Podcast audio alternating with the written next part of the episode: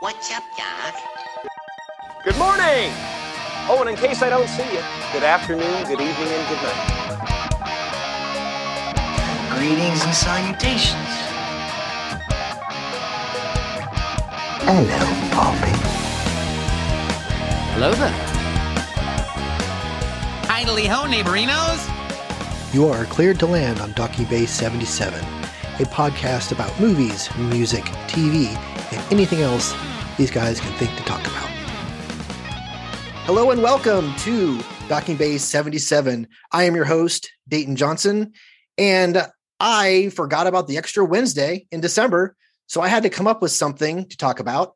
And so I decided, well, let's kind of recap the year that was 2021 and come up with a top seven list of things we experienced that kind of really had an impact on our life.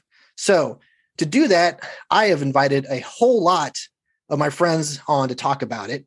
So, here we go in alphabetical order. We have Amber Lewis back from the West Side Story episode. Hi, Amber. Hi, Dayton.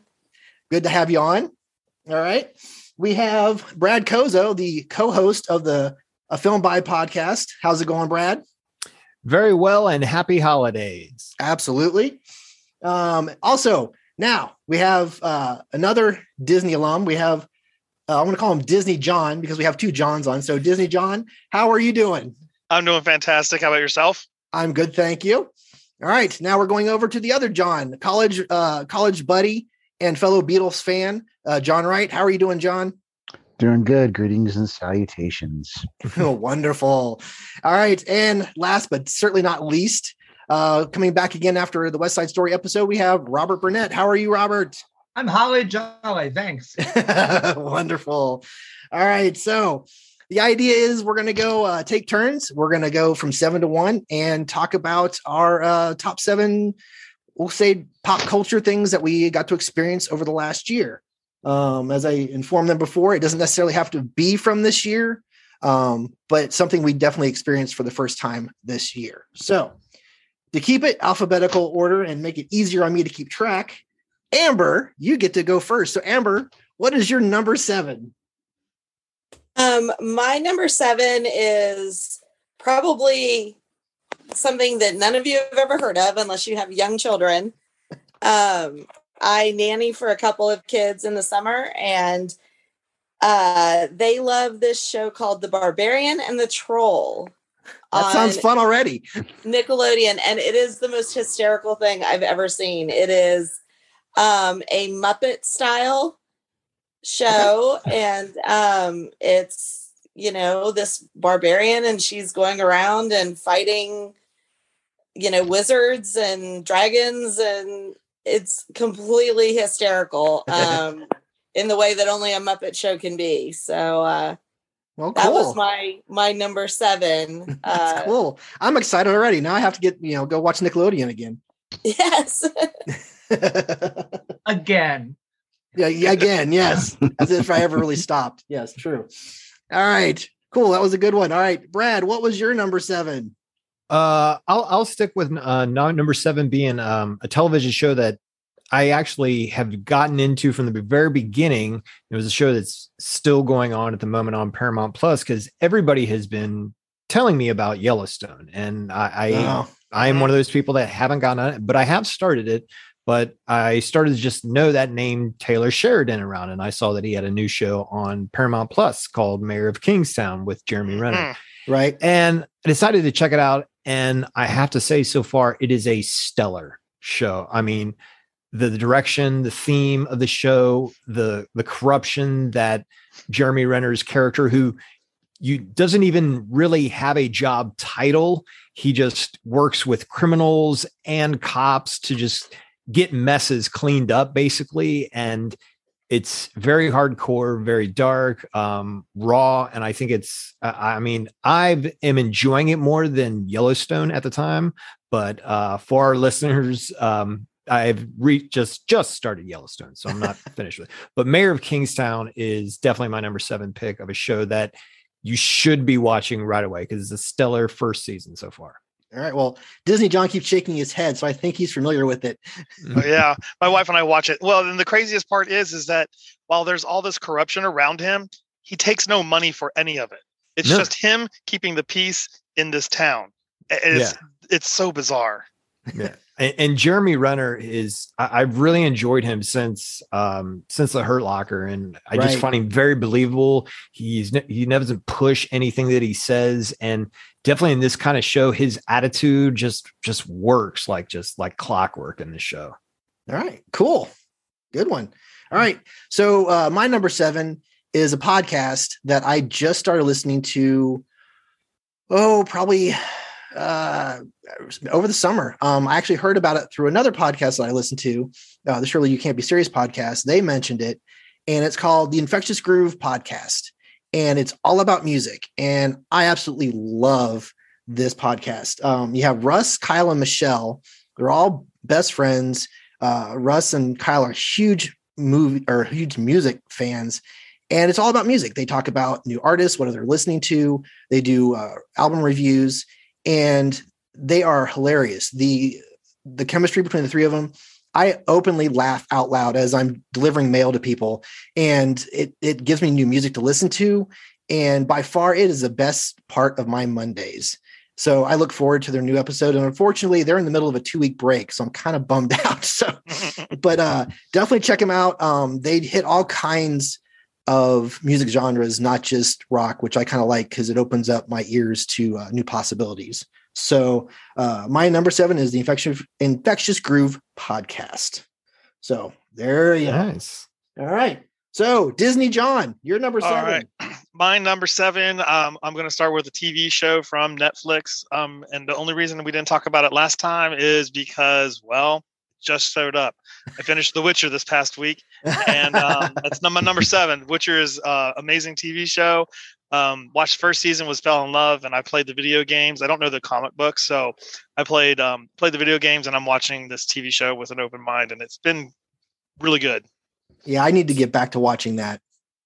I, So- I have haven't started. I've been seeing a lot of ads for it recently, and it Mhm. looks it looks really enticing this season. I didn't watch the first season, but it's it's making me want to give it a chance. And I don't know why I didn't. Yeah, the start it, only really. reason why I didn't put it on my list is I haven't gotten to season two yet. But Ah, I yeah. loved season Yeah. one and I love the books. So, Mhm.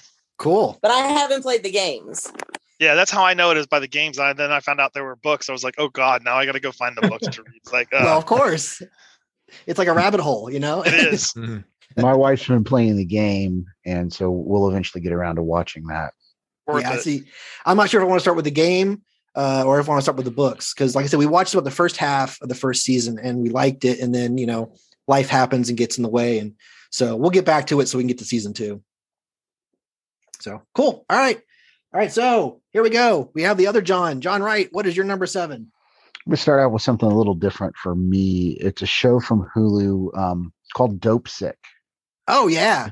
featuring Michael Keaton and Rosario. Dawson, and it's an eight ep- episode limited series, all dealing with the opioid crisis and how it began, and how Purdue Pharma basically bilked everyone into believing that you know oxycontin was not addictive and the havoc they've reached they've just wreaked on the world it is such a good show. Um very very seldom do we binge a show like more than an episode at a time. This one we would just dive into it as hardcore as we could. I think we we stayed up that would that was the one show the day it dropped was the day we watched it normally we watch stuff like a day or two after it come out but this one was really good Yeah. I've, I've been seeing the commercials for that. And I definitely want to check that one out, especially with that kind of cast. Yeah, Michael Keaton is on fire right now. oh now. he's so good in that show I mean, he is just a- a- at his like A game right now in Hollywood. He is just just rocking it all over the place. Yeah, he's it's it's amazing what a you know because he was basically you know a 80s and early 90s comedic actor, slightly turning dramatic, and then he kind of went away for a little while. But man, he's really come back. Yeah. really come back over the last decade or so. So cool. All right, thank you, John. Oh hey, Robert, what is your number seven? My number seven is a book, a young adult book called The Mysterious Disappearance of Aidan S. as told to his brother uh, by an author named David Levithan, who's written a bunch of books. Um, and it's kind of like a reverse Narnia, but but much darker, where starts off average American kids, two brothers, mom and dad, and one of the boys disappears for several days.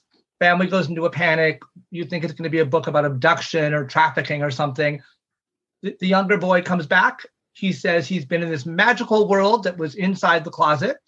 Um, everyone thinks he's nuts. There's there's a bunch of stuff, but his brothers start to believe him. And I don't really want to talk a lot more about Oh. where the book goes or what it's about, but it's really interesting. It's really ambiguous, and because the brother uh, is not Aidan S, who disappears, but the brother is the narrator you can start seeing that maybe he's not telling the whole story either.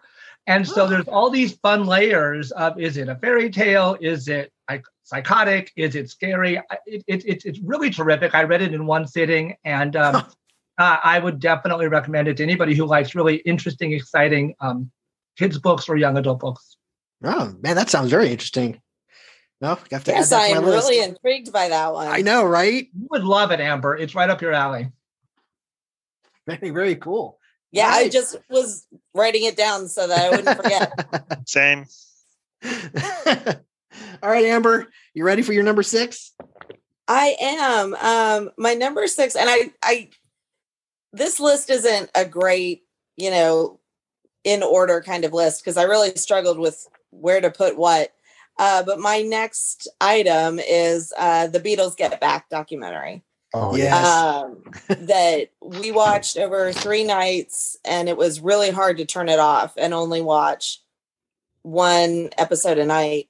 Um, and we just love the Beatles in our house, and um, you know, Paul McCartney has always been my favorite. But then you, as you watch it, they all kind of become your favorite right. um, for Even different Yoko? reasons. And to watch Paul McCartney just sit down and start playing around and just create Get Back right there as you watch him do it is, Yeah, in like 10 minutes.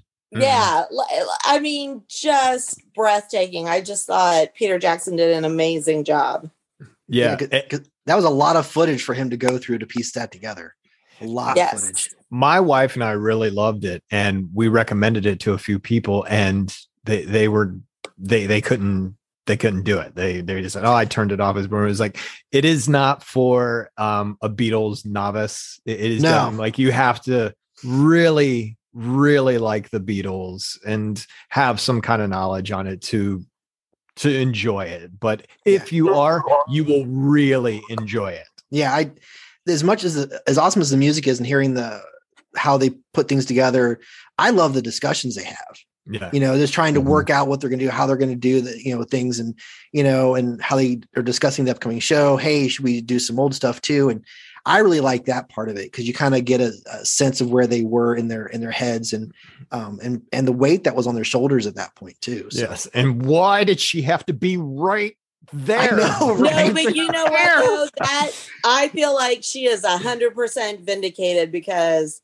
those four little brats broke themselves up all on their own, and all she did was sit there and roll joints and do her knitting. Like I don't know. I think you, I, think you re- it's need to re-listen Like, to why the is White she album. sitting on his lap the whole time. Like it made me uncomfortable, but like Yoko is not responsible for that mess. well, she didn't help. She didn't help. Yeah. Okay. Yes. Exactly. She No, didn't help. the awkwardness did not help. I agree. I agree. I just love in the first what is it, the first episode when McCartney comes into the studio and he looks at her and she's sitting in her chair and you can just see he's got this look like, why the hell is she in my chair? when he when he when Paul called Linda Yoko and she shot him that look of don't Oh you my gosh. ever, is a ever call me that again. Oh, that's amazing. That was great. That's amazing. So, all right. Well, I don't know how I can follow that up, but I'm going to try. Um, so, uh, this is my one and only uh, book on my list. And I just started reading it. It's actually um, a series of books that started in 2014, and it's called Uh, the first book's called Red Rising, and it's about uh, from uh, Pierce uh, Brown. Now, I was recommended this book by a guy I work with, and I didn't get around to it.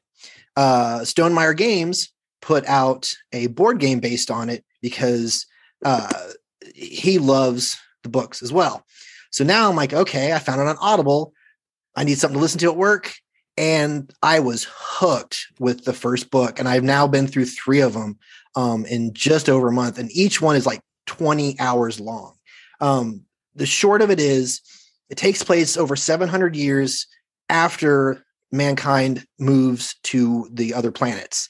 And the wealthiest have created a colors system where the reds are the lowest. They're basically the the ants. They're the workers, and they have like they live in poverty, but they do all the hard work. And the golds are at the top. And in between, you have all different colors like yellow and blue, whatever. And every color has an assigned task that that's only thing they're allowed to do. And Darrow, the main character, his wife is executed for singing a song that's illegal, and then he gets pulled into uh, a group of quote unquote terrorists that are trying to bring down the system from the inside. So he has to go through this massive change, physical change, and emotional change, and educational change to infiltrate. And it has action, it has humor, it has politics, it has intrigue. And oh my God, I cannot stop listening to these books. They mm-hmm. are wonderful, absolutely wonderful. So, Red Rising series from uh, Pierce Brown. That's my number six. Uh, you completely skipped me. I sure did, Brian. and because really excited, he was excited. And because of that, I get an honorable mention in my next one. So. okay, Brad, your okay. turn. Go ahead. Okay, so number my number six uh, is music as well. Um, it's very spot on me, obviously, well, but just timing happened to do. Um, Wolfgang Van Halen's album, uh, Mammoth yes. WVH. Uh, I think it's a solid, stellar, hardcore hard rock album. Yeah. Um, I got the fortune to see them open for Guns N' Roses back in September. Um, and I thought they sounded great. I mean, he's he's a rocker just like his dad. And I was recently listening to it just right before we uh, came on, and I just kind of noticed how the, you could hear every instrument. The fact that he played every instrument yes. on the album, but you can hear it all in the mix. And I would love to have him go and remaster the Sammy Hagar uh, era albums. Yes, because absolutely. they're the one albums that have never gotten a remaster. But that's my pick. But speaking of remasters, honorable mentions, physical media, like Mr. Dayton likes as well. Absolutely. Um, it was a 30 year anniversary for a lot of albums this year. And one of my favorites from 91 was Metallica Black Album, hmm. one of the first CDs I ever bought. And I finally got it replaced this year with a remastered.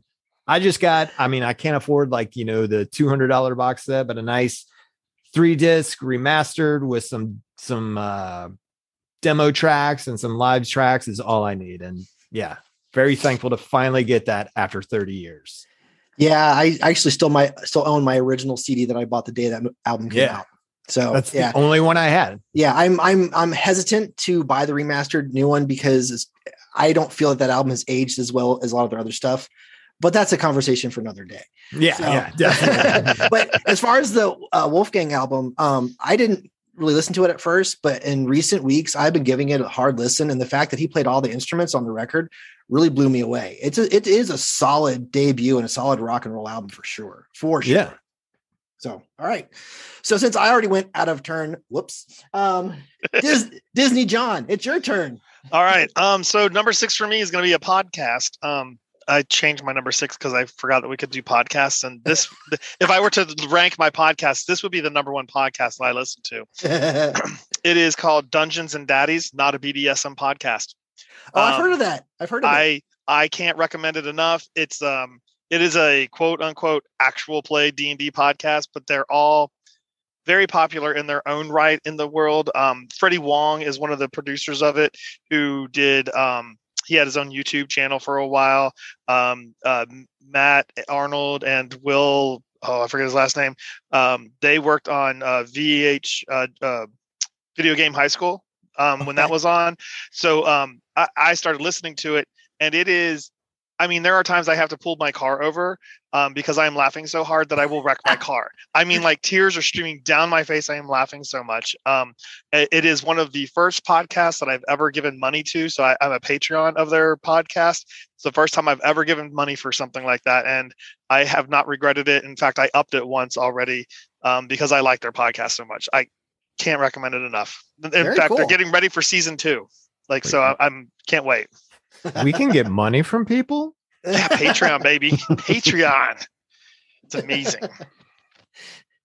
No, Had don't, no don't, idea. don't act stupid. I know, Brad. I know. I know you know better than that. I'm not. I'm not buying that. All right, John Wright. What's yours? What's your number six? in keeping with this this these selections have had a lot of music in it i am going to recommend um, mccartney 321 on hulu Okay. Um, it's a great lead in to get back um, but it's a little bit different based on the fact it's basically paul mccartney and rick rubin sitting down and dissecting some of the beatles and paul mccartney's solo work some of their greatest hits.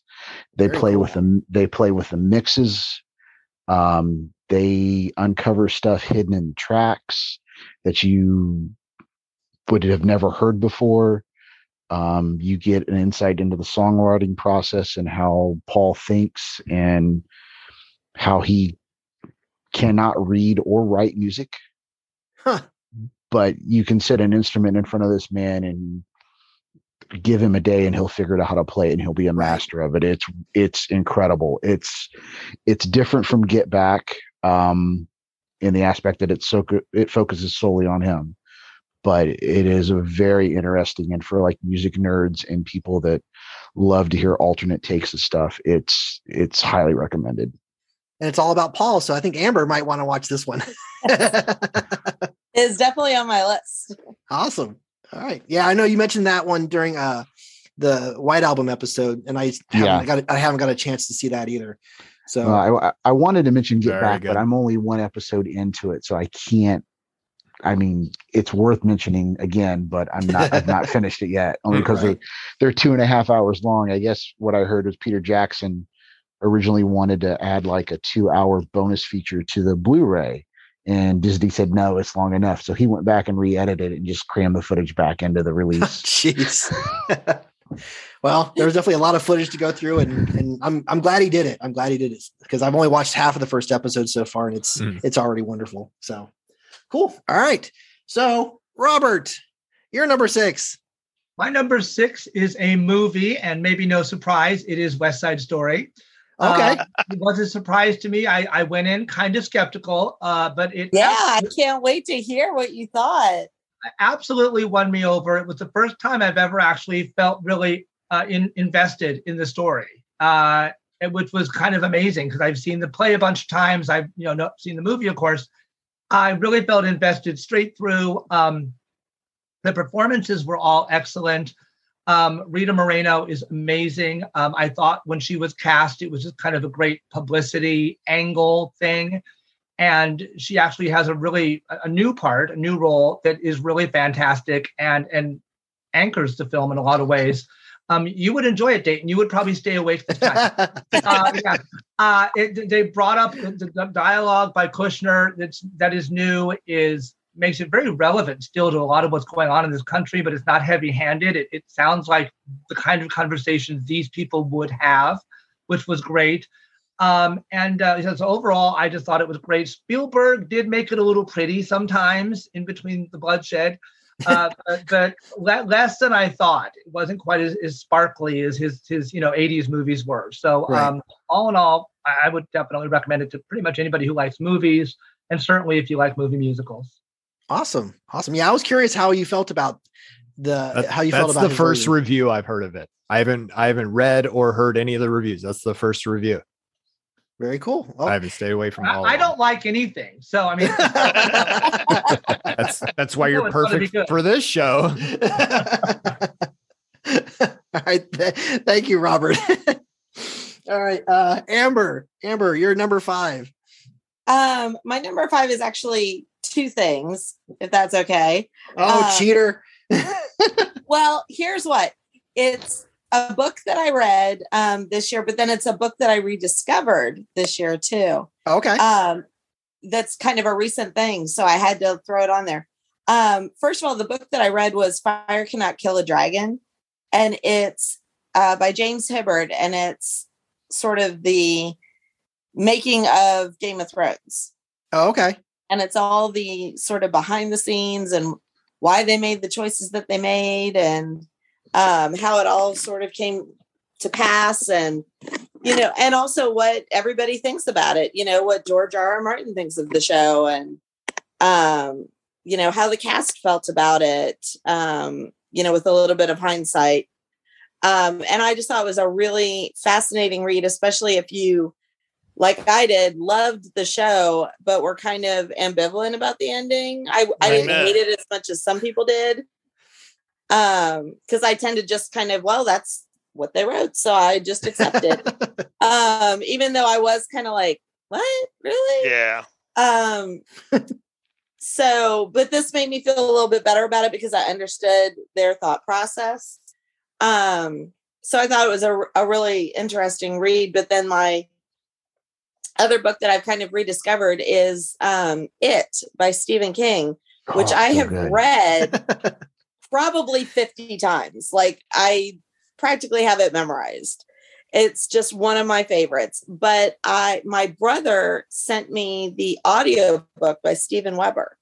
Oh, okay. And he reads it so well that it's like I've never heard it before. Like I'm listening to it in the car and like terrified and I don't want to get out of the car when I get home because who knows what could happen Because there's a storm drain with a balloon. my door. so um I it was just such a pleasure to rediscover something that is so familiar um in such a completely different way. Right. So I had to had had to kind of sneak that one on there. oh, that's quite all right. That's okay. That's okay. And I know, John, you're a huge fan of that book. 'cause I know you told me a story. You read it like over a weekend when you're homesick. Oh, that was that was the stand that I did. Oh, that. that's right. The stand. That's right. But yeah, uh, it was probably an, another couple day read for me. I tried reading that book and I got through the first like couple hundred pages. I set it down, came back to it a month later. I'd forgotten everything I read already. I was like, oh, screw it. I'll come back to I it did another the time. exact same thing. I did the exact Well, same thing. Try this audiobook because it's really, really amazing. All right. I will It is a really that. good recording of it. It I will really find is. that. Very cool. All right. All right. Thank you, Amber. All right, Brad, you're All right. number five. Well, like Amber, I have two books as well. Oh, geez, Um, guys. um, my first one is, I guess, strictly for Kiss fans. If you're a Kiss fan, it is called "Take It Off." Uh, Kiss truly unmasked. This is I all have about not read that yet. all about non-makeup Kiss years, the kind of forgotten and overlooked Kiss years that did actually produce some good music, and it's got interviews with journalists, with members of the band, lots of stuff with one of the most forgotten players of Kiss, Bruce Kulick. There's a lot Right. of Bruce Kulick in there.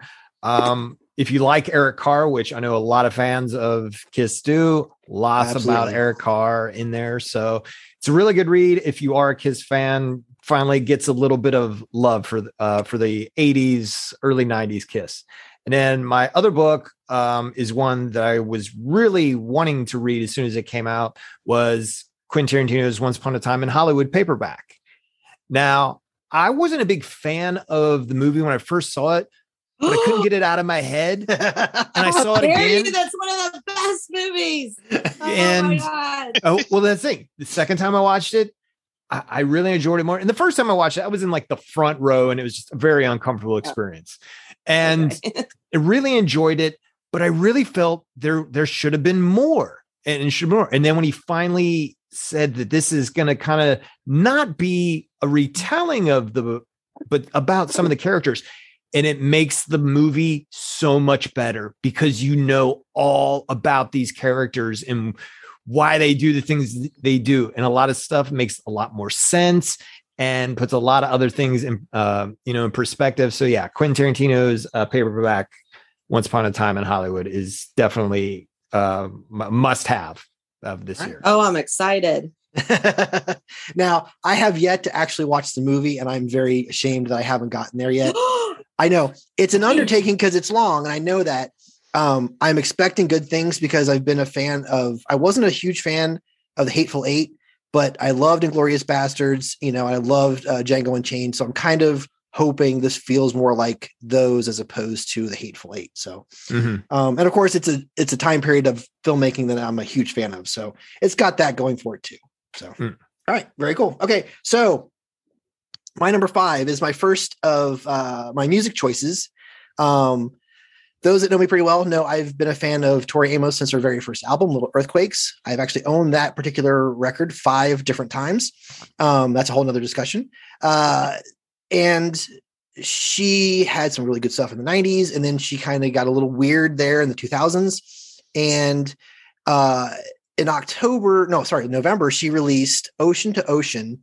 Um, it is her, I mean, uh, her 16th studio album, and it is so damn good. I mean, from the first track all the way through, there is not a bad song on the record. She spent the whole pandemic writing new songs and recorded it. And when it came out, I was thrilled. I'm waiting to get the vinyl that comes out in January um, because, in my mind, it is vinyl worthy. I'm super excited to pick it up. Um, I've been streaming it because that's the only way I can do it right now because I don't want to buy the CD. Um, I'm just going to wait for the vinyl, but it's wonderful. It sounds so much like her earlier stuff, but uh, still very current. It's wonderful. She sounds amazing. So, Ocean to Ocean by Tori Amos is my number five. Nice. Good choice. All right. Interest. All right. Uh, That's Disney my turn, right? Yes, well, Disney, John's going to go with a Disney movie this time around. Um, I got to see it this year. Um, Jungle Cruise. Um, I love The Rock and I love the Jungle Cruise. I mean, I worked in ad lib when I was down at Disney, and uh, it was one of the rides I could have potentially hosted for. So I love the Jungle Cruise. I love everything about it. Um, I love the ride. I love the terrible jokes. Like, I mean, it is so full of terrible jokes. And the whole homage they do at the very beginning of it was it was so worthy of Disney. It wasn't, it was heavy handed, but not. It was funny, but not. And then they stopped. It was just they didn't carry it on. It wasn't they didn't over overstay the welcome with the with the bad jokes. And it was phenomenal. And, and it was just a fun watch. I like the rock. So I watch almost everything that he's in. Well, and of course you have Emily Blunt in there too. Oh yeah, so, absolutely. you know. Their chemistry was amazing. Yes. Very Yeah. good. I just such a fun movie. We had we attempted to watch it on Disney Plus when it first dropped, but um, fortunately at that current time our Disney Plus was acting up, so Oh no. we had, we reinstalled it and did all kinds of funny things, and we still haven't gotten around to watching it yet. But I'm I'm still super excited to see it because I have heard a lot of good things about it. So worth it. Awesome. All right, thank you, Disney John. All right, John Wright, what is your number five? Number five, I think I'm going to call an audible and go for something I didn't have on my list. You go right ahead. Um, Shang-Chi and the Legend of the Ten Rings. oh, oh Yes.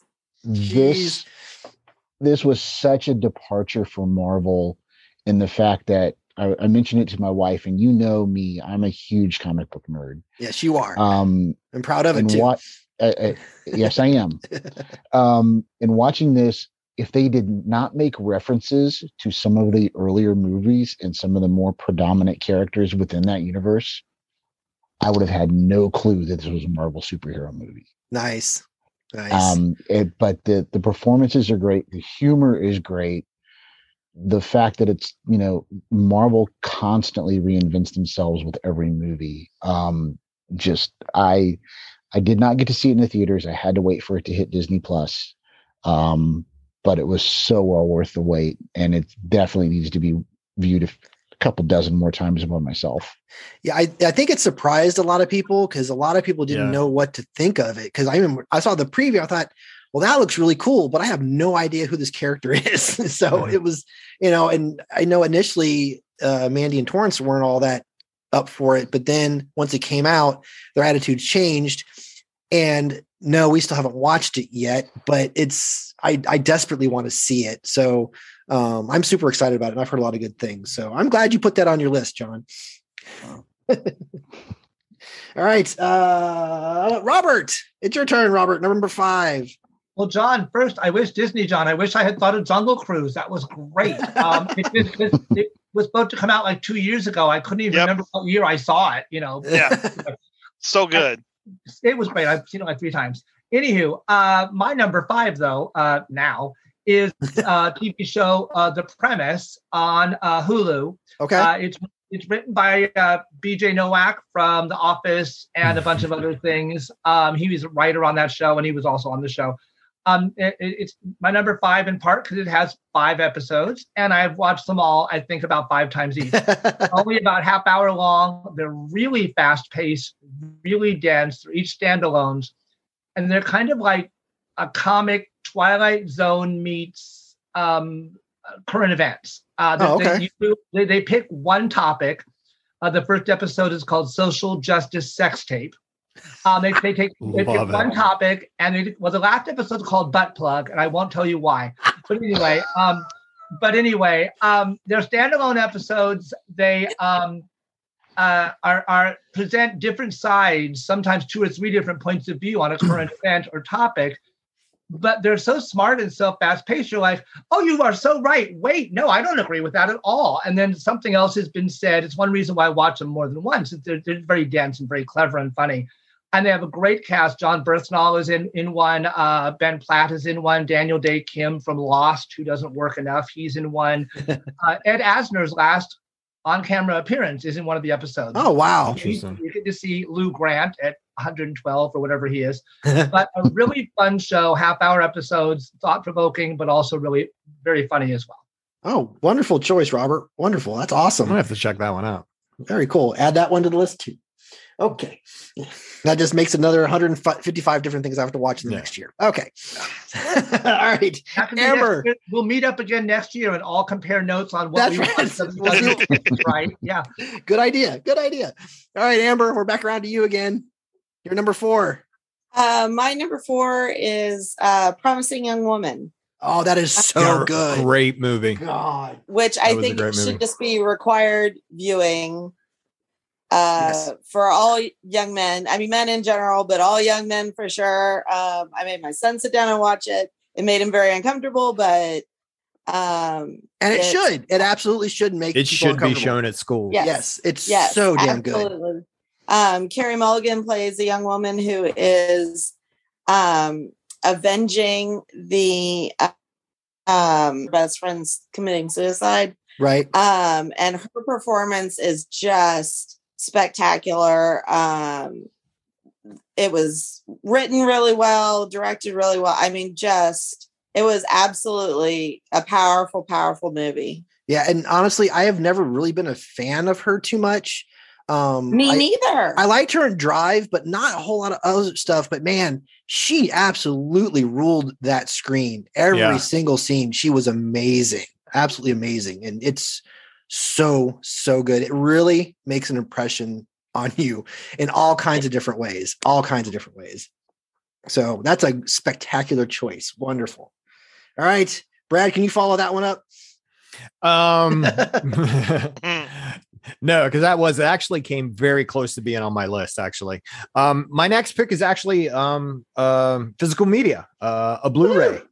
Um, this movie has gotten a lot of a, a not attention, but a lot of notice from our podcast. It's actually not the one you thought, but a movie that's kind of overlooked as being the one of the worst movies ever made, and that's uh, Michael Cimino's Heaven's Gate. And all right. um, I have the full on uh, two disc Blu ray. You know, it's close to a four hour movie, but it is a beautifully shot, um, very just well directed. It is a long movie, but you have to be prepared for that. And I mean, the Deer Hunter is one of my favorite films. I love the Deer Right. Hunter. I love the look of it. I love the I love the pace of it. I love that slow pace of that sometimes for that kind of mood.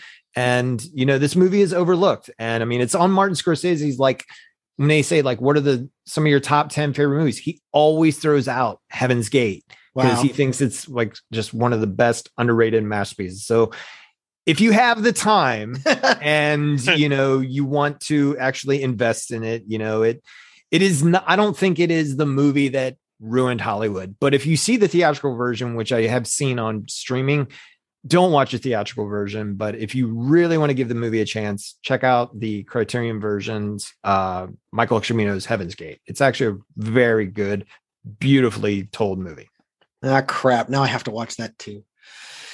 Ah, Put it on a, like a bucket list, you know, like right, I know. thing you I need to get to. I know it because I remember hearing about. it. I remember when it came out, and um, obviously we discussed it on the Dance with Wolves episode. But it's you know it's always kind of been in the back of my head, and I just I guess I just haven't sucked up enough fortitude to Yeah. sit through When you- four hour cut. when you just you hear about a movie that just just apparently just ruined the the the best decade of films ever and like is it really that bad can somebody that made a movie so good make a movie so bad right afterwards but Anyway. is one of those itches i had to scratch I got I think the real worst movie was probably Ishtar, right? I mean, yeah Yes. which i which i heard if you watch it now is not that terrible of a movie no, really. i don't like i don't know It could it you know I'm sure it's still seen is. as funny now I'm sure it's still bad. I'm It's sure like- it's as funny now as it was, not at Yeah. all.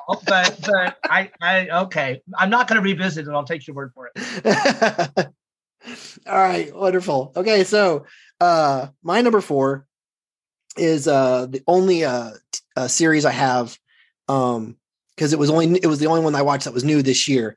Uh, and it's a Netflix series, uh Sweet Tooth.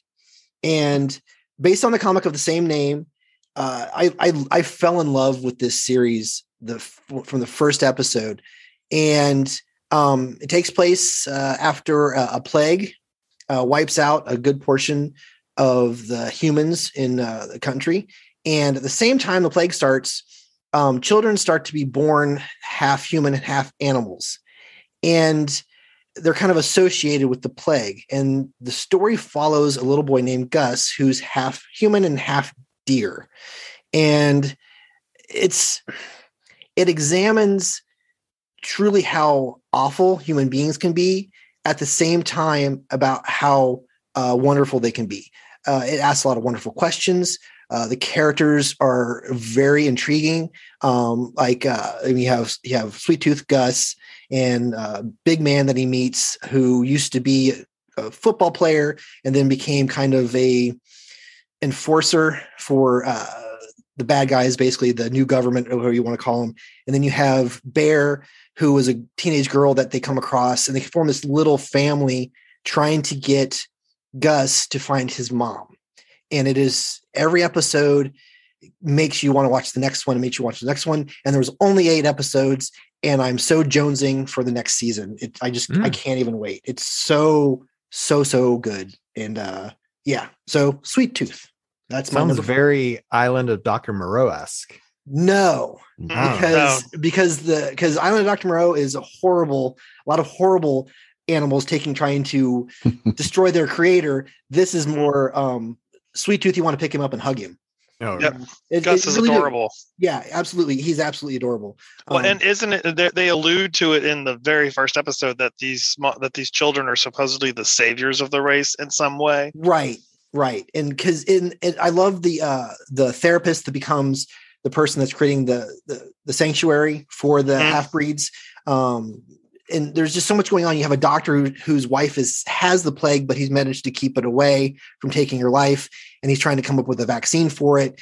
And there's the guy that's kind of the head of the military now, who's hunting down all the half breeds. It's just, it's there's so much going on, and there's so many characters, and it just draws you in. And man, do I love that show!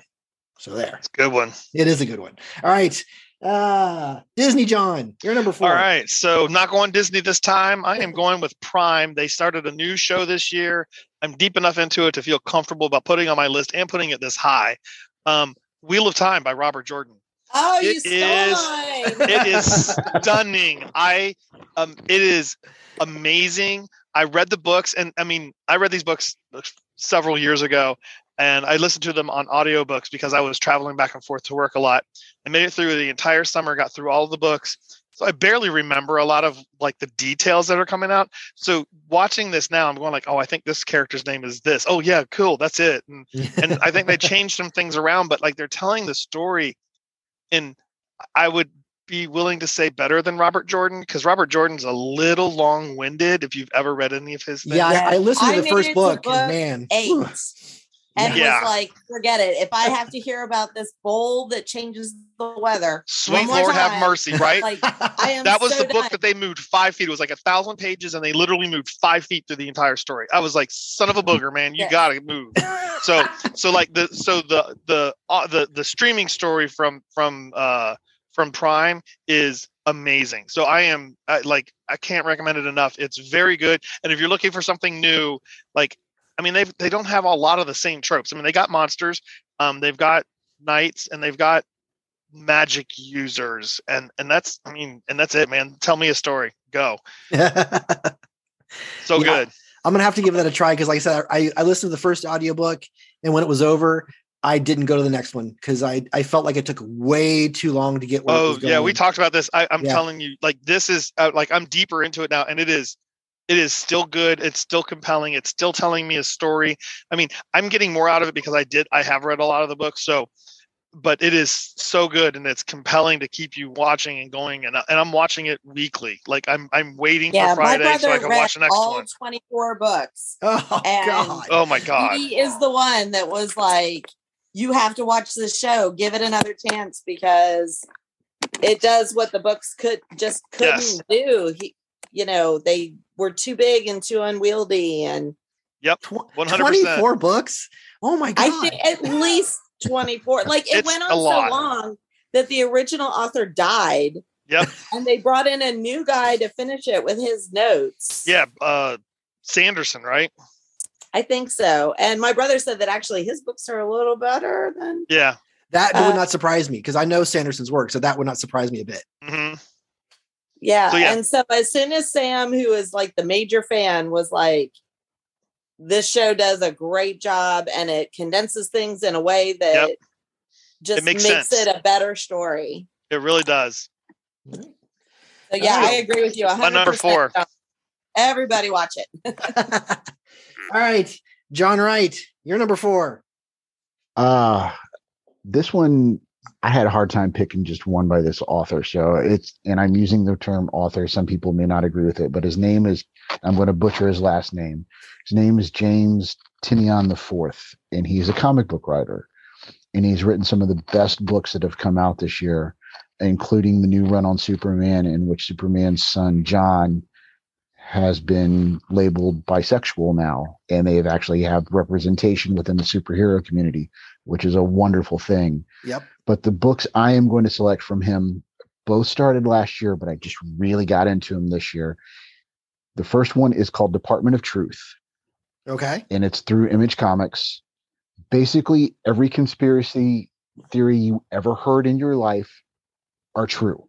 Oh, jeez. Uh, Oh And there- no. There is a government organization designed, and their whole purpose is to quell these rumors, to make sure that these rumors are not believed. And the head of the organization is Lee Harvey Oswald. Oh, that's amazing. oh my god. That's Uh, that's is- wonderful. It is like the anti X Files. um but it is so good there is a there is a there are references to qanon to pizzagate to all of this stuff and it is done so underhandedly but within the context of the story and it is it is just it is just so good um the other book of his that i'm going to recommend and yes comic books are books they absolutely are. um, is a title called Something is Killing the Children. This is done through Boom Studios, I believe. Um, in it, there is the main character named Erica Slaughter, who is kind of like a more badass Buffy the Vampire Slayer. Sweet. Um, she works for an organization called the House of Slaughter, um, the Order of St. George, and their whole purpose is to kill monsters. The thing about it is the adults cannot see the monsters, only the kids can see the monsters. oh, But people people within this group have the ability to see the monsters. And throughout the course of the book, they're up to 15 issues now. You can get both of these books in trade Sweet. um, she starts to learn that the organization she works for is not exactly as as they seem. Um, and the other cool thing about her is she has a demon possessed stuffed animal. ah yes Don't we all? right. I think I did have one. um, something is killing the children has just been optioned by Netflix to be a series, I believe, and I would Sweet. not. I would not be surprised if Department Truth does not follow too far behind. Awesome. And we've seen Netflix a lot lately doing a lot more with uh, comic book source material. So that's Mm. that's Yeah. wonderful. Absolutely wonderful. Cool. All right. Robert, you're number four. My number four, I'm going to jump over from Netflix to Disney Plus. Um, Mysterious Benedict Society. It's a limited run series.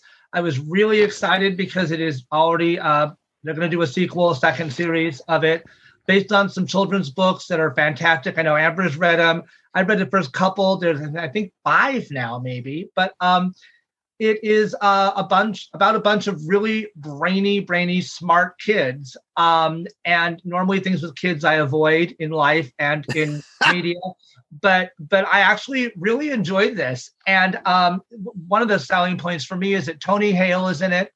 Uh, Buster. Blues, Love him. and he is he plays two parts in this uh, and he is amazing uh, and then the other part of it is really fun is it looks like a wes anderson movie Ooh. this amazing use of like symmetry and color and all the, the the design for all the different locations even the exteriors are super super stylized which i think fits the storyline as well Right. um, but uh, really, really fun, really clever. It's not a kid show, although certainly children would enjoy it. Um, but uh, the humor and a lot of the supporting cast, um, the adults are going to enjoy a lot. And so I, I, I watched that one pretty much straight through in a couple days, um, which normally I don't like to binge, but I just could not stop. It was just one of those, just one more, just one more Right. uh, things, and uh, and and it was great. Very cool. Yeah, I'd seen that one pop up, but I didn't even know what the hell it was. So now I now I definitely want to watch it. Very cool. Serious. Got a friend. right? Right. Okay, Amber, we're back to you. Um, so my next on my list is um the on Disney Plus as well, the um MCU television series. Um, just collectively, I thought they were all amazing. Nice. Um, Man, but Nice. talk about cheater. Yeah, no kidding. She's not the only one. I had the exact same thing written down on my list. I don't think that's too bad. They're all one year, Th- right? that's true. all the ones released this year, all in the MCU. okay, all right, I think, fine. I think I think it works. I'll let it But pass. I, I will narrow it down to specifically Loki was, of course, the best. Oh yeah. well, I disagree, but okay. I respectfully disagree as well. How is it possible? How? hey, look, Torrance, that's her favorite character, and she even said that that that series was not her favorite. So They that's had what Croaky. They had Croaky in it. I'm sorry. Like, come on. oh, it's oh, it's okay, fine, whatever. but I just I was really pleasantly surprised. Um, I could not have been less interested in either Wanda or Vision, let alone What? the Vision.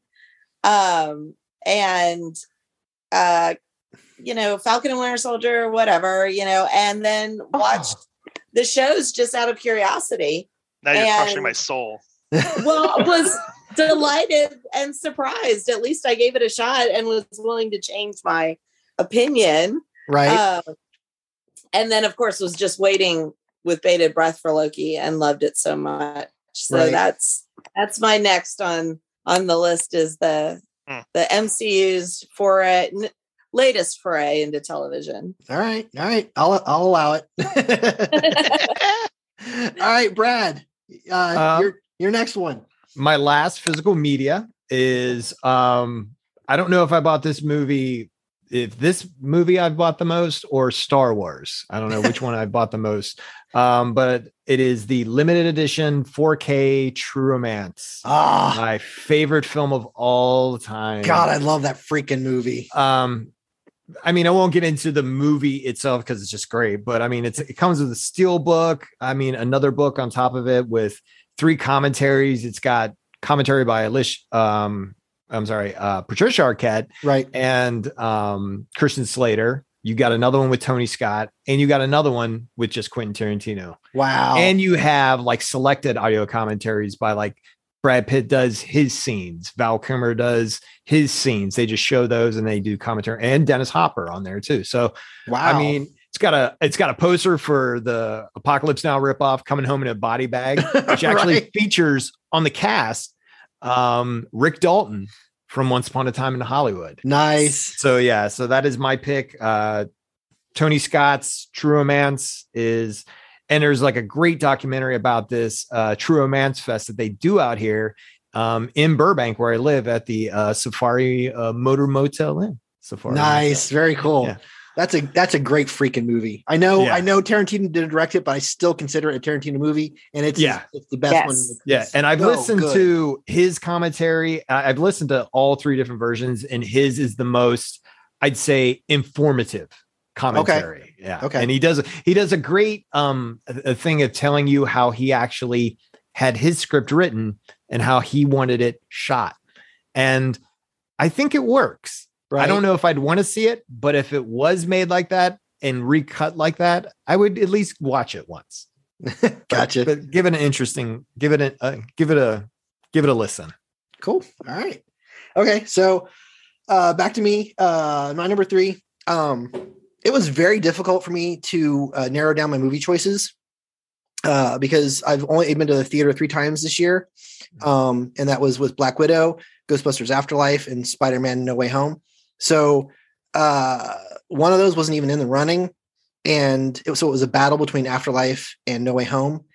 And No Way Home won because oh my freaking god Don't spoil it. i'm not gonna spoil anything i'm i'm not i'm not that person i i was laughing i was excited i cried that movie is as much as i love some of the other mcu movies this one is almost the best one in the bunch it is That's what I've so I've damn I keep good. hearing that. That was It is- actually my number one on my list. Woohoo!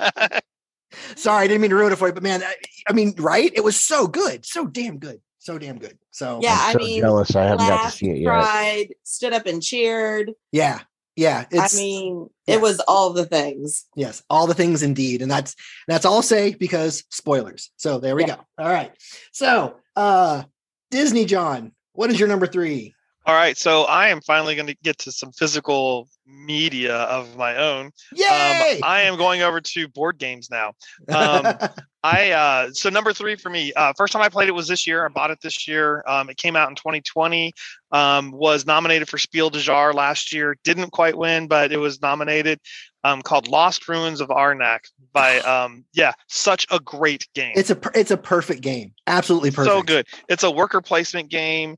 It is uh, you're an archaeologist and you're going out to the lost ruins of Arnak on this island, and you have to use your plane to you have boots and planes to be able to move around the board.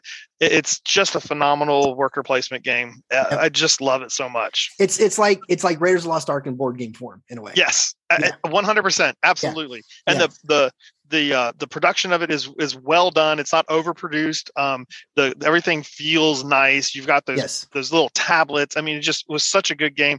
Easy to play. Um, it's about an I'd say an hour, hour and a half play time. Yes. So it's just like that perfect spot of time to play. Yeah, Yeah. really enjoyed it. and it was so it was so perfect of a game. It was near impossible to get a copy of it. Yep, one hundred percent. Yeah. yeah. so damn good, so damn good. Thank you for adding a board game to the list. Wonderful. Yes. All right, John Wright, your turn. You're number three. Uh, number three is another Hulu show. As you can tell, did a lot of binge watching this year. um, Only Murders in the Building. oh, so yeah, good. That was great. That was going to be an honorable mention of mine. Robert. that is, it is such a fun show. Yes, it is. Um, I have a friend at work. She had not watched any of it, and my wife and I were had watched all of it. And I I told her, I said, I am so jealous that you get to sit down and binge this from start to finish Yes. because it deserves to be watched in a binge format. Mhm. It is it is funny. It is Steve Martin is great in it. The last episode, he had me rolling on the floor um and the, the standout like some of the cameos in it like jane lynch shows up in Mhm. it Right? she's like my favorite character in that whole flipping series and she's just a minor character that has really nothing to do with the plot but yeah, but she oh, she owned her scenes. She owned. oh, Yeah. it was so good i'm so looking forward to season two Yeah, and I'm I'm not a big fan overall of Selena Gomez, but she actually impressed me. I You mean, don't ha- have, you have to. to. Yeah. No, you don't have to. to. Like, I- you know, you don't like, have to be a fan of her to enjoy that. No. enjoy Yeah. her. own And I was yeah. like, why is this young woman with these two old bastards? Because I was just like, good lord, what's going on? My wife was like, she had already started watching. I was like, oh well, I guess I'm gonna have to start watching this. Yeah. It was amazing. So well And look- done. Yeah, little Selena Gomez has a potty mouth. yes, Yes, she she does. yes, she does. Oh, that's just too funny. Now, Robert, do we spoil one of yours? You did, but you know it, it was that good. I'm glad. I'm glad more than one person picked it. Um, I liked it because you got to see the pros do what they do best. It was Martin Yep. Short and it was Steve Martin in particular, but even Nathan Lane, Jane Lynch, they just came out and they did what you want to see them do. And but it was in a format that was really different because it was a murder mystery, and I, I didn't binge it. I actually kind of hate binging. I do it, but I hate myself afterward because I, I miss the old kind of communal thing of like waiting to see a show week over week because you Right. think about it and you talk Yep. about it. And I think about shows like I don't know, like Bridgerton or um, Stranger Things or whatever, and like they're really exciting, and everyone in social media talks about them for a weekend, and they're gone. Well, yeah. So, but those, those shows that we, we invest in week over week, you you I don't know, it's a different feeling. I, I watched it weekly when it first came out. I did binge it the second time because one thing about mysteries, I love whodunits and mysteries. I always want to know if they play fair. Right. And this one is amazing. Not only is it really funny and entertaining, has a great uh, bunch of uh, New York theater actors and cameos, but it plays fair. You, if you really want to sit down and try and figure out what happens and who did it and when and all that, it's all right there. It just you're laughing so hard you don't notice the first time round. Right. Right. greatest game of Scrabble ever. Yes. Oh, Hey, yeah. and hey, and dips are food. yes, they are. They are. Dips are food. yes. Oh, that that's awesome. So, Robert, was that your number three as well? That was my number three. Okay. Well, hey. Oh, cool. I did All not mean to steal your right. thunder, No, that's sir. It, it was, it was worth being three twice. right. Okay. Cool. Oh, yeah. All right. Okay. So that means we're back to Amber. You're number two. We're getting down to the thick of it. Okay, well, so my my list got kind of blown up because we all like the same thing. so I'm gonna pull from a little side list that I made of of other things that were just new to me, Okay. um, which you said was part of the rules. Absolutely. Um, so when um Stephen Sondheim died, um, I found out that he actually wrote a movie. And with he co-wrote it with Anthony Perkins. It's called The Last of Sheila. Oh, okay. I actually have heard of that. It is this absolute bonkers, crazy pants murder mystery. Um, and it is spectacular. And I got it, I bought it on Prime for like, I don't know, I think it was maybe five dollars. Right. And it was the most delightful two hours of just like, what the hell am I watching? And it was so funny and so clever and so good. So that one um, was definitely uh, new to me. Um, it's from like the 70s, and uh, but it was delightful. Well, yeah, it's, it's got that great love boat boat cast. It's got, it's got Yes. And Dyan Cannon's in it, and James Mason is in it, and uh, I mean all all these actors. You're like, oh yeah, I remember her. I remember him. Yeah. So um, they're, they're all ridiculous. Yeah, excellent choice. Very cool. You dug deep for that one, Amber. Awesome. I, I did. All right. So uh my number two, I What? What? oh Brad, I Uh-uh. did almost did it again. Oh my God, you did it again. what am I, Mirage? Brad, you're you're number two. You're number two. Oh.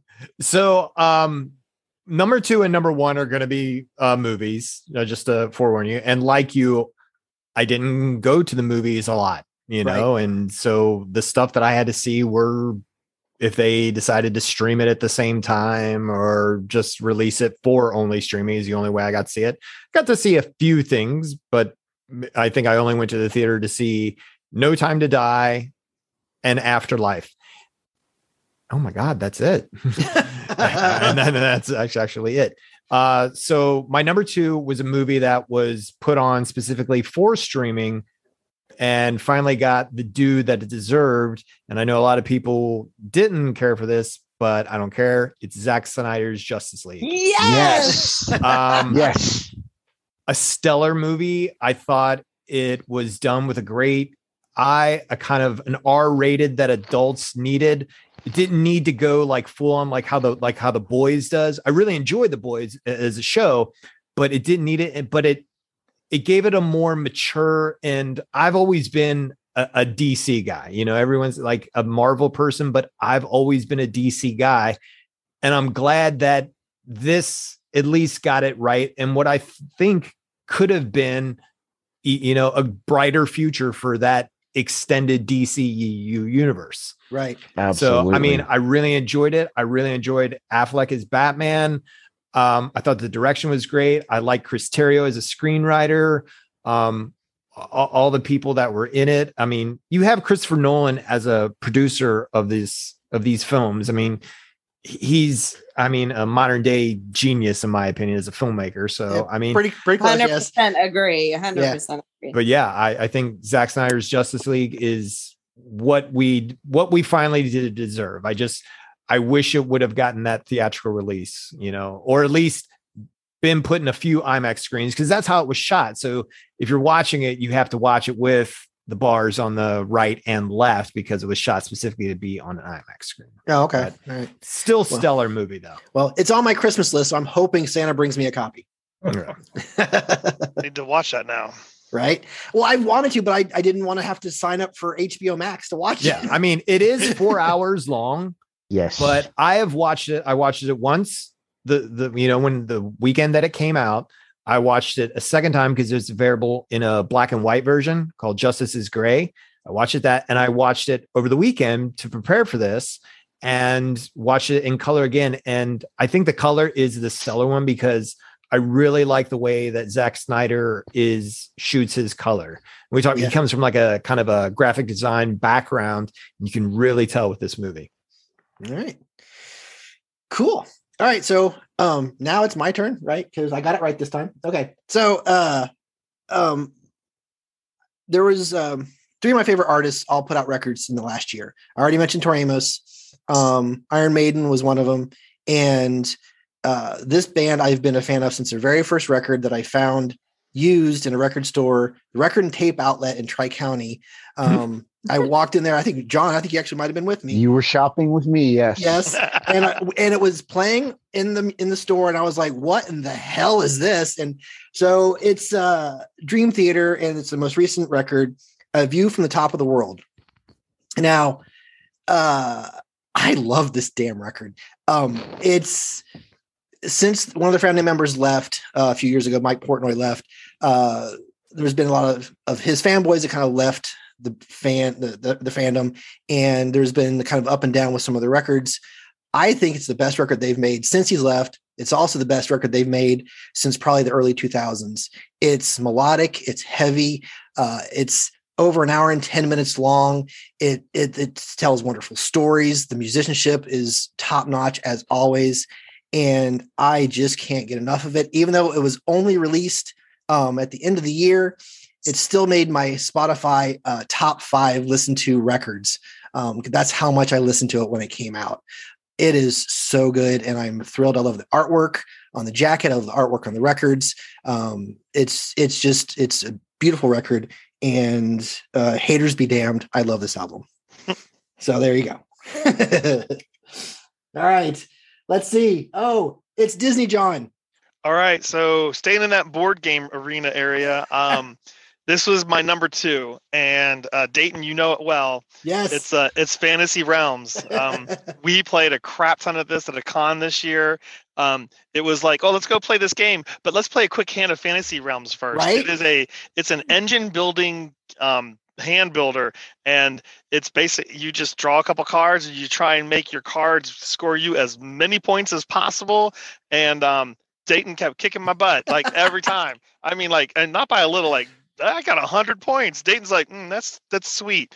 I've got 280. I'm just like, okay, Okay, thank you. I appreciate that. But I I don't mind because Dayton usually loses at everything else. So Yes, I do. have the one game.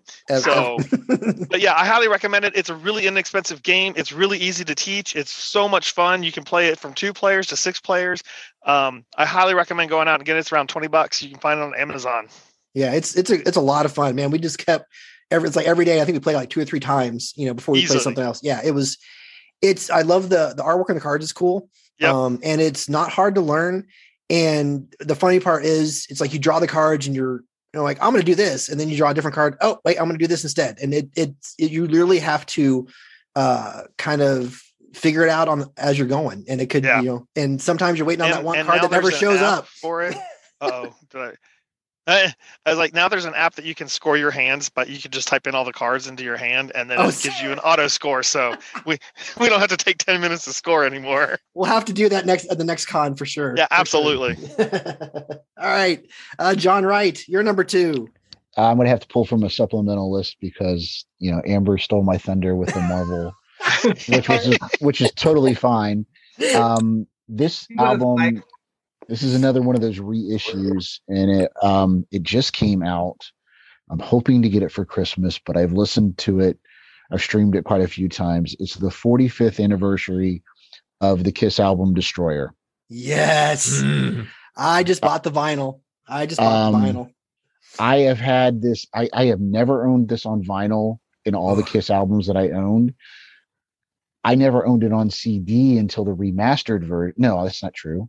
Uh, but I think I've owned I've owned like four or five versions of this because they've done the original, they've done the remaster, they've done the revisited, Yes. and now they've done this. And The resurrected. Yes, I have the resurrected too. yeah, that's I it. The that resurrected. Excuse me. Yes. Um, this is fun for the for the Kiss fan from hearing some of the demos. The the demo Yes. from God of Thunder. Oh my God! It sounds like the Muppets are singing God of Thunder. It is. It is. It is up tempo. It is. The lyrics are different. Paul talks about you know, it's all about making love. Um, it is. It's bizarre, but it is so cool being a Kiss fan. And if you are a Kiss fan or a casual Kiss fan, this album still to this day makes up the bulk of their live set. Yeah. Yeah, it's I I- I was out at a local record store and they had a copy of the new one and I was like, yoink, I'm taking this home now. So it's it's a Is it the one with the different cover? no. I have the I have the revisited one has a has a slightly different has a different color tone. This is Yeah. the anniversary Yeah. one that has all the demos and stuff and has a booklet ah. inside. So Tying that, yeah, tying it back to comics, I believe Kelly Jones was the visual artist for that cover and never finished it. really, He ran out of time and was not able to finish the cover. And that's why it is so that's why they're just on this little pile of rubble. Instead, instead of a lot more destroyed stuff behind yes, it. yes, Got yeah. See, now I'm gonna have to go up there and look at that and go, oh, that makes sense now. All right. Okay, Robert, you're number two. All right, my number two uh, is also Stephen Sondheim related, kind of like uh, Amber's was. Uh, mine's a book, though. Uh, uh, it was called Putting It Together uh, by James Lapine. He was the director and co author of Sunday in the Park with George with Stephen Sondheim. They did two other shows together, Into the Woods and Passion.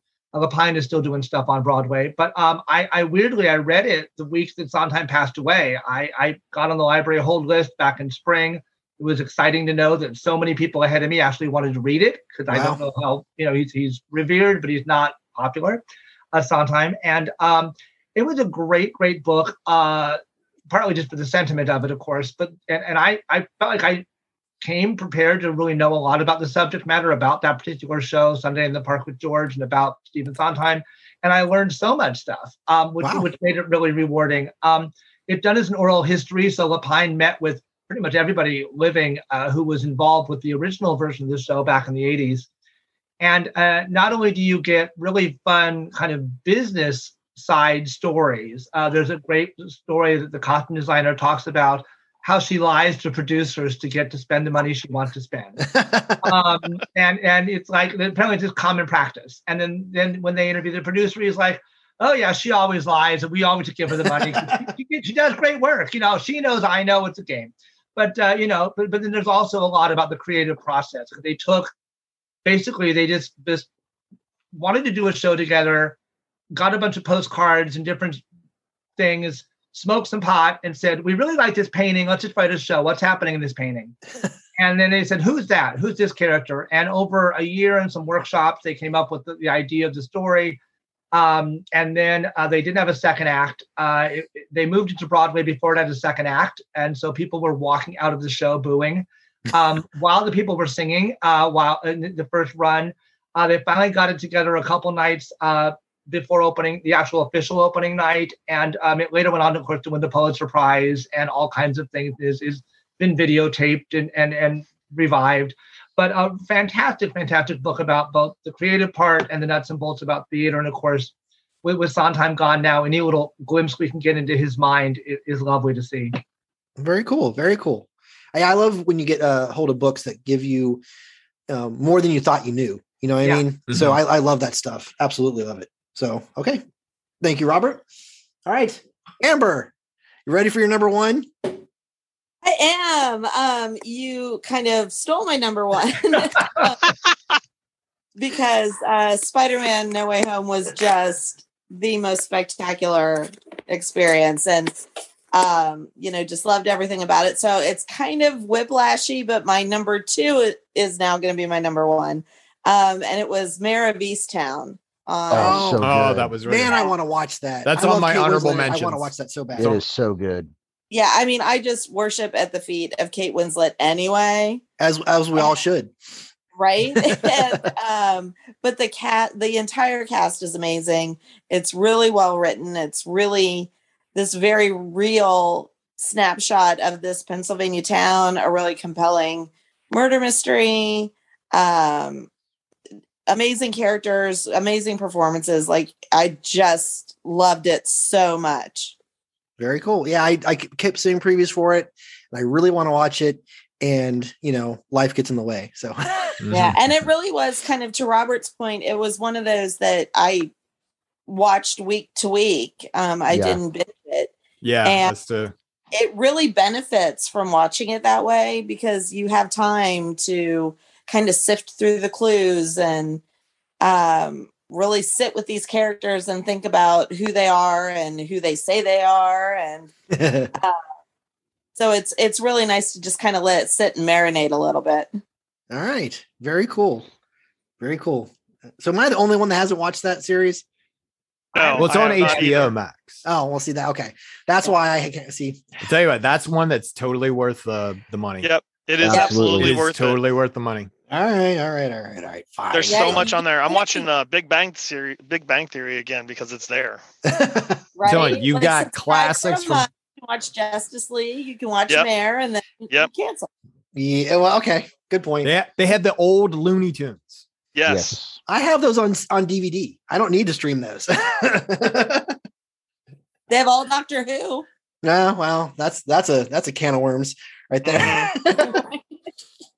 All right, Brad. Number one. Okay. Well, Dayton can back me up on this story. Um, ever since I started working at the video store, customers have been jamming this 1984 um, film by the overrated David Lynch down my throat, saying what a stellar story it is and how it's better than Star Wars and only true fans know it is. But if you guys would only release the director's cut or Right? just release it and it was out of print, whatever. So we finally get in this opus, you know, into to the Suncoast. And you know, you stick me and Jeff Johnson in a video store working together, we're obviously not going to get any work done. So we tried to watch Dune. We couldn't do it. We couldn't do it. I tried on other occasions and tried to get through it and couldn't do it. And then I hear Denis Villeneuve is doing this Dune movie. And because of HBO Max, I give Dune a chance. And wow, is it a stellar, stellar and the film. sleeper has awakened. that film, you don't have to know anything about the book. You don't have to have seen the original film. Uh, But I think if you have read the book and love the original film, you're going to love this film even more. I was so bummed out because I didn't know that they were doing this in two parts. Me too. I thought this was going to be a full on four hour like extravaganza, one shot, and that's it. So, we, you know, I thought it was when it started that it was started part one, how Justice League, the Snyder cut starts. It starts with a part one and, you know, goes on. I'm like, oh, they're going to do it like that, huh? And then it ends, and I'm like, no, we're just getting started. yeah, and it just ends. There's no, Yeah. it just stops. And and the Yeah. fact that they went all the way with that, not even knowing if they were going to have funding for a second film, hmm that's ballsy, man. They had to And, and to be able to pull it off in a way that you know just made it look cool to like one of the nerdiest books of all time. Yeah. So yeah, no, my number one, Denis Villeneuve's Dune. I need I need to see it. I I remember the uh you know the Lynch's version, which is hard to watch. Um I think all of his stuff is hard to watch. well, yeah, but some are good. This one, uh Dune just wasn't good. I was gonna say Um, Robert's gonna have a stroke here in a minute, you guys. Although Brad's right, Dune sucks. I don't even think of it as a David Lynch movie, but his other stuff is great. I'm yeah, right. Um and oh, I agree completely, Robert. Uh I I did listen to the audiobook for Dune, and I gotta admit, I was bored. And I Yeah. and I I must I must have just not Yeah. been in the right mindset for a week and a half because I just didn't see the big damn deal. Yeah, I Um, mean, there's a narration in it, but the narration works. I mean, you hear it. There are some things you got to pay attention to, but it's not hard to follow. Yeah. It is made for a general, semi-intelligent audience. you know, it's it- it's it's what uh you know, and the fact that it's. I mean, I guess you could say it's a remake or a, just a proper retelling right. but you know it's not a sequel to anything it's not connected to any universe mcu's dc you know marvel so it's it's on its own as a pretty great I- i'd say you know pretty great movie yeah. I- Daggone great. HBO Max also. Yeah, yeah, yeah. Stop with the HBO Max crap. that's how i saw it That's just one more streaming service I don't want to have to pay for. Okay. tell you it's worth the money All It really is. All right. Okay. So uh to me, um, so my number one, I kind of cheated a little bit. Um, after all, everybody else was dropping two and three different things at once. So so my number one uh, was my family's summer trip to Walt Disney World for the first time in four years. Now, you guys know I'm a big Disney fan as well as a huge Star Wars fan. So, getting to go to Galaxy's Edge for the first time was so wonderful. I you go through that tunnel and you come out and it's all Star Wars. You know, uh, for- Mhm. the the theming is wonderful. You can't see the rest of the park from where you're at, so you feel like you were in that universe. Uh, I got to you know join the Resistance and Rise of the Resistance. I got to fly the Millennium Falcon and Smuggler's Run. I got to make a lightsaber. I got to drink blue milk, and I got to talk to Rey and Chewbacca. I was in heaven. So it was so much fun. If you're a Star Wars fan at all, it's it's a must do trip. Um, even if all you do is go to Hollywood just to go to that section over and over again, it is so much fun. Smuggler's Run is worth at least twice because the first time you do it, you're totally confused. The second time you do it, you're like, holy crap, I know what I'm doing now. And it's so much better. The animatronics, the theming, the the photographers are all dressed appropriately. Uh, just the, the food is all themed. It's just it's total immersion that only Disney can do, uh, and it is so much fun. So my number one was my trip to Galaxy's Edge at Walt Disney World. So yay I'm me! still wait. I'm still waiting for my damn lightsaber, Johnson. I kept dropping hints the entire time you were there. Well, I we, we went. I made one. Mandy went in October. She made one. I'm pretty sure she's going to come back with a third one from this last trip. So we we might be able to make a deal. back on that, I am not a Star Wars fan, and in fact, my husband had not seen any of the movies, and so we Right. I made him watch the first trilogy before we went, and I loved it. Batuu was fantastic. The cast Yes. members brought it to life. It- I I went went back a second day and just did not want to leave. It was amazing. So Yeah. Star Wars fans, I'm glad that you all love it, but I I went kind of kind of on the fence, and I thought it was fantastic. One of the best things Disney's done. Yeah, see, then that that speaks volumes right there, and and I it's yeah, it's totally worth it. And I was I didn't want to leave. I just didn't want to leave. I, it's like somebody give me a job. I'll just stay over here. You know, that's cool. So all right, Jealous. yay. Yes, you should be jealous. You should be. I am. My wife's been. I haven't. My wife's been. Oh, the my Disneyland God. one. She went to Oh. Disneyland with her Oh. friend, and and yeah, Yeah, we're going to that one in uh, in July next year. So yeah, just rub it in. Better. Florida is better. They're similar, but Florida is better than in California.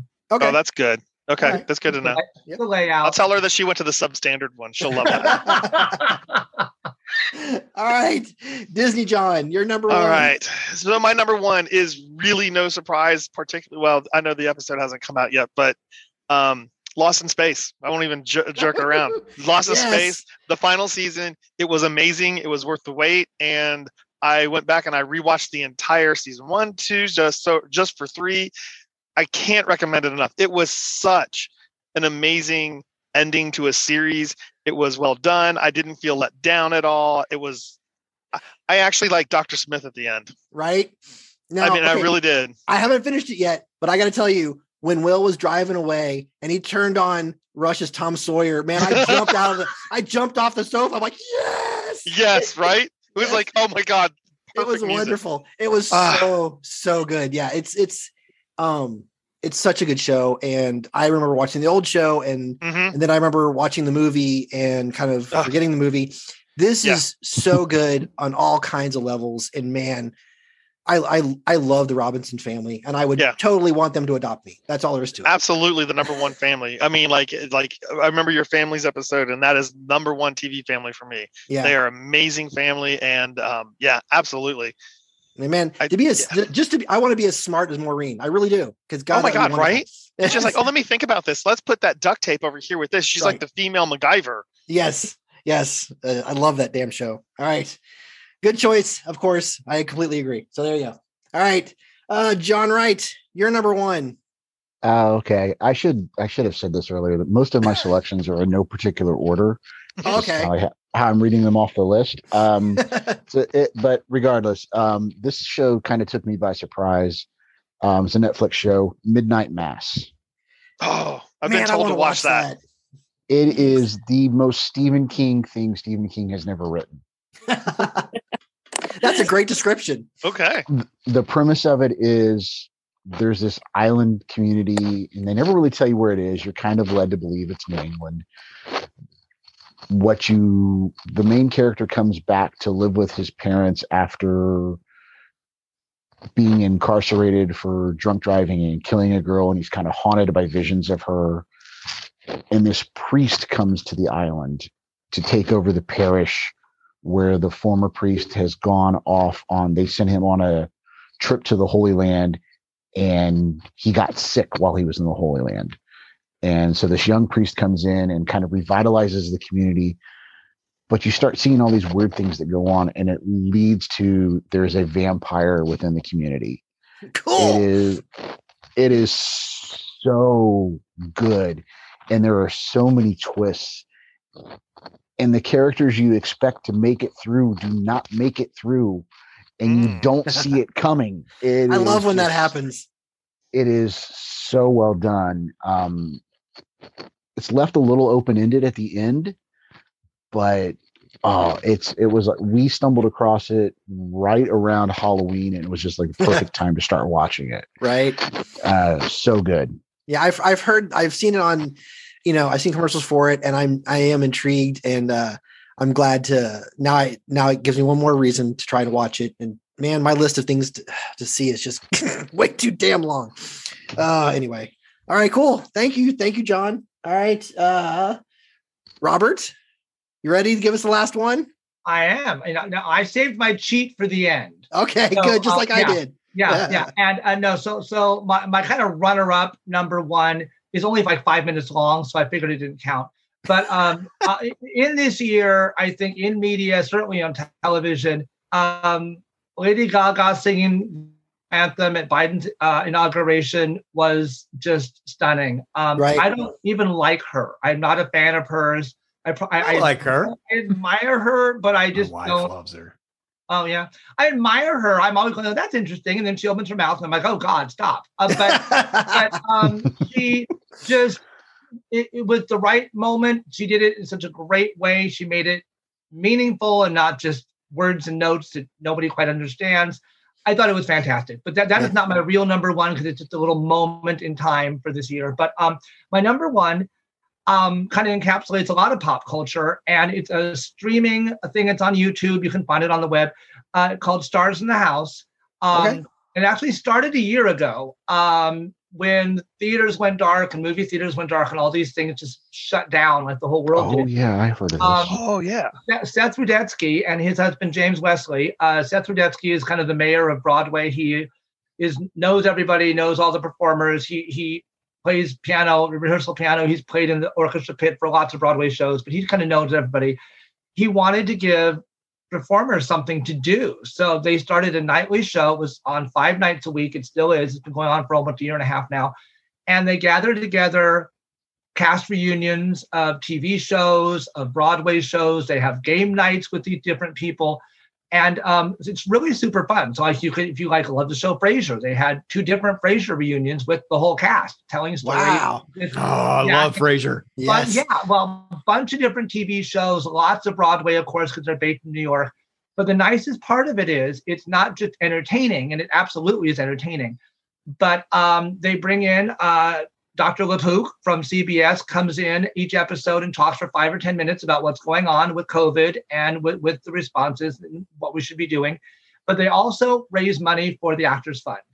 Um, cool. Every episode, and, and just not too long ago, uh, over the summer, they'd raised over $1 million in donations from people watching the show. Um, and I didn't know what Actors Fund was. I thought it was, you know, for the actors. But the Actors Fund is a charity that is for anybody in the performing arts, uh, as in front of house or back of house. So ticket takers, ushers, carpenters in theaters, on films, uh, not just Broadway and Hollywood, but but regional theaters, community uh, schools can get involved, community playhouses. They have money that they can give out so people can make their rent. Or you know, these performers, these singers, actors, dancers, you know, ushers in the theaters, uh, stagehands who are not working and have not been working for over a year can reach out and get help uh, when they need it. So it's a very entertaining show. They touch on all kinds of different uh, things, mainly mainly Broadway, but they've done television and film too. Uh, but uh, and so you can you can find it on YouTube. And if you want to make a donation to Actors Fund, y- it is for a great cause. That's really, really cool. I'm glad, so glad you brought that up. I'm to have to check that out now. It's fun. They have now over like 300 episodes, so you're bound to find something you'll like. that's, that's, a, that's a lot of choices. Wow. Yes. All right. Well, guys, this was a lot of fun. Um, I'm so glad we we did have a few overlaps, uh, but um, I was looking forward to a nice diverse list, and we definitely got that. So I definitely want to thank Amber, Robert, Brad, Disney John, and John Wright for joining me and doing this kind of a recap of 2021. Uh, thanks to all of you. Thanks Thank for you. us. My Thank you. pleasure. And uh, so, real quick, I just want to thank uh, listeners as well, um, because if it wasn't for you, it would just be a bunch of people talking to each other over Zoom calls, and that's a little weird at some point. Um, and but it's it's it's nice to know that uh, what we talk about does go out to people, and there's actually people that are interested in what we have to say, and it means a lot to me, uh, and it means a lot to the people that come on the show, and it's it's wonderful. It's nice to share ideas and discussions and have people listen. And if you want to have a discussion with us as well, you can reach out on uh, both Facebook, Twitter. You can send us an email and let us know what you think. Um, tell us what your top, you know, things were from 2021. Uh, were any of them the same ones we had on our lists? So reach out, let us know what we're how we're doing, and uh, let us know what you've been watching and listening to, and and reading, and and even the board games you've been playing, like uh like Disney John over there. so, but uh, anyway, uh, thanks to everybody for being on. Thanks for everybody for listening.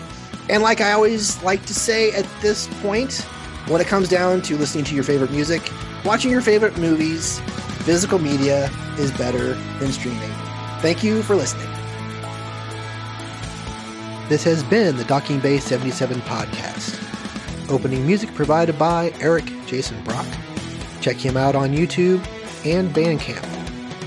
If you want to reach out to us on social media, we are on Twitter and Facebook at Docking Bay 77 Podcast.